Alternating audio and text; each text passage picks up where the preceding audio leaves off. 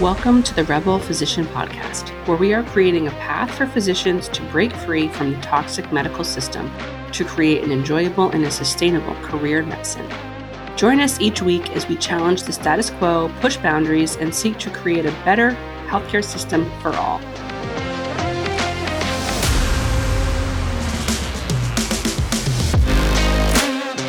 Hello, hello. We are ending 2023. I can't believe it. This year flew by for me. I don't know if you feel the same. I am going to talk about the state of medicine as it is today, as what probably will be my last podcast episode of this year. And I'm going to share this with you, but the most exciting part about this episode for me is that it's an excerpt from my book, Rebel Physician Manifesto, which is going to be coming out in the next few weeks. Very excited about this. Been working on this book for a long time. Been writing it since April or May, and the idea has been in my head for for far longer than that, for years, really. So it is essentially describing what the Rebel Physician Manifesto is, what my beliefs about healthcare and physician well-being are. And I have definitely done podcasts with topics from the book, but there's a lot of information and topics in there that go a lot deeper and are more involved than on the podcast. So please be ready for this book to come out. Um, my hope is that it really becomes a call to arms for physicians to take some ownership of our future, our future as individual physicians, as well as our future as collective healthcare providers and the medical system in this country. So, before we get too involved, I don't want to forget to tell you that I would love you to join me in the Rebel Physician community. I have a lot of fun things planned in 2024. Besides the community calls and workshops and all of the free courses and everything you get from being in the community, I plan to hopefully have some pop up meet and greets, like in person. This will probably take place at the conferences that the Rebel Physician will sponsor in 2024. The ones that I already know we are going to sponsor are the Women Physician Wellness Conferences in February and May. I'm speaking of both of those things, as well as Pinnacle Conference in May. So if you plan to go to any of those conferences, or if you are on the lookout for STAMI, um, I highly recommend all of those conferences I just mentioned. They are fantastic. And I hope to have like a pop up dinner or pop up fun event like go kart racing or laser tag or something like that, depending on the location. So be on the lookout for that as well. Okay, I think that's all I wanted to tell you before we talk about the state of medicine. So, here are some statistics for you, which you may or may not be familiar with. The most, the 2022 AMN report say that the wait times to see a primary care physician was up to an average of 24 days. If you want to see a specialist, you have to wait 31 days. And to see an OBGYN for a routine exam, it's 34 and a half days. To see a dermatologist, it's 26 days, or a cardiologist, it's 17 days. That is crazy. So if you think about it, if you call to see a primary care doctor for any complaint, you will be lucky if you see them within the month. Since 2020, over 100,000 doctors have quit practicing medicine and another 20% plan to leave medicine in the next five years. And that was in 2020, which means we're already more than halfway there for that 20% who are planning to leave. That has certainly been happening already. And I, I'm sure that you can name some colleagues who have left medicine. Over half of all physicians in the United States have considered quitting. I bet it's 100% of the physicians in the United States have considered quitting. I bet that it's pretty likely that you have, maybe in the last week, considered that. I know that I have definitely been guilty of that as well. The projected number of physician shortages in the next 10 years is over 100,000. Currently, over 80 million people live in a location where access to healthcare is scarce. 100 rural hospitals have closed since 2004. This all translates into a crisis. It's a crisis now, and the future is looking more and more grim. Two of the proposed solutions to this problem are, are reduce in residency length or to hire more advanced practice providers. Unfortunately, neither of these solutions is going to be appropriate. And this is why.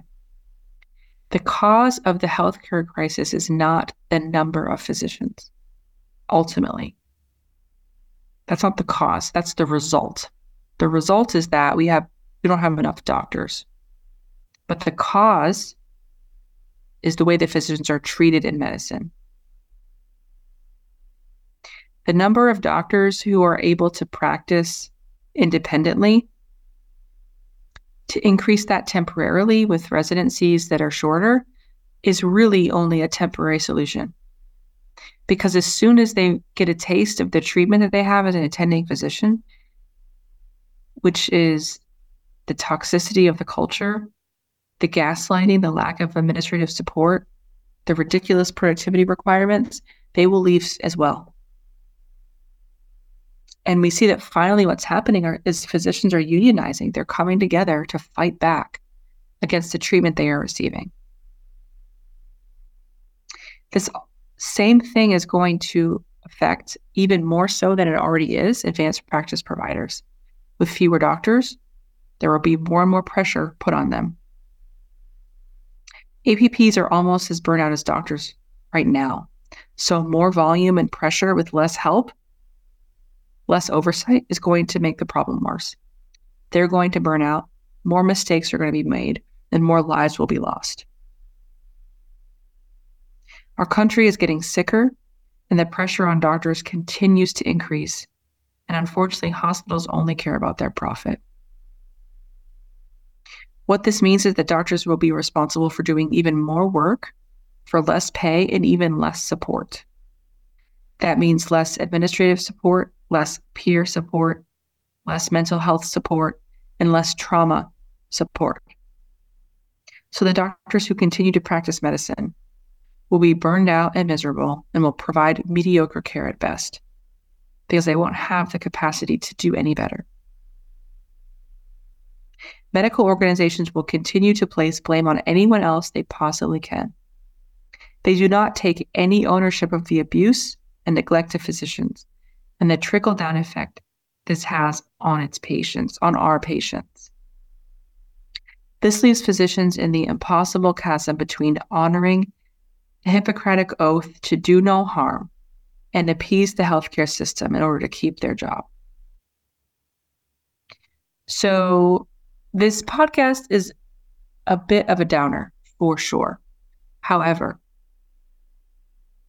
what I talk about in the book and in the community and social media is the agency that we as physicians do have. But we have just been trained to not think we do have it. And we have been conditioned to believe that we are just a warm body cog in a wheel, when in reality, we're so much more than that. And that has a lot to do with the tenets of the rebel physician that I talk about in the book. I will read them briefly to you here to tell you that I really do believe that there is hope for us as individual physicians and also healthcare. So, the tenets of the rebel physician are No one's opinion of me matters more than my own. I know who I am, what I value, and that my purpose is not limited to my degree. I am not a victim, prisoner, or pawn, and I am a beacon of light for other physicians.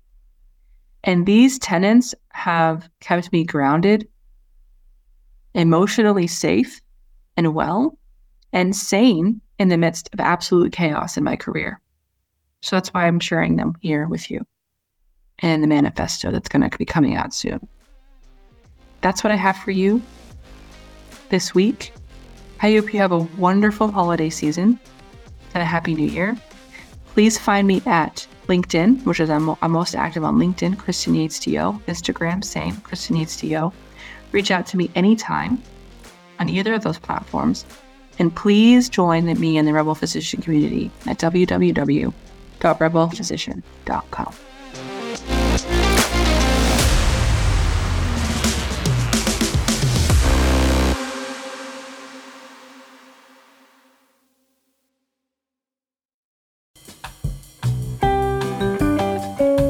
Hey there.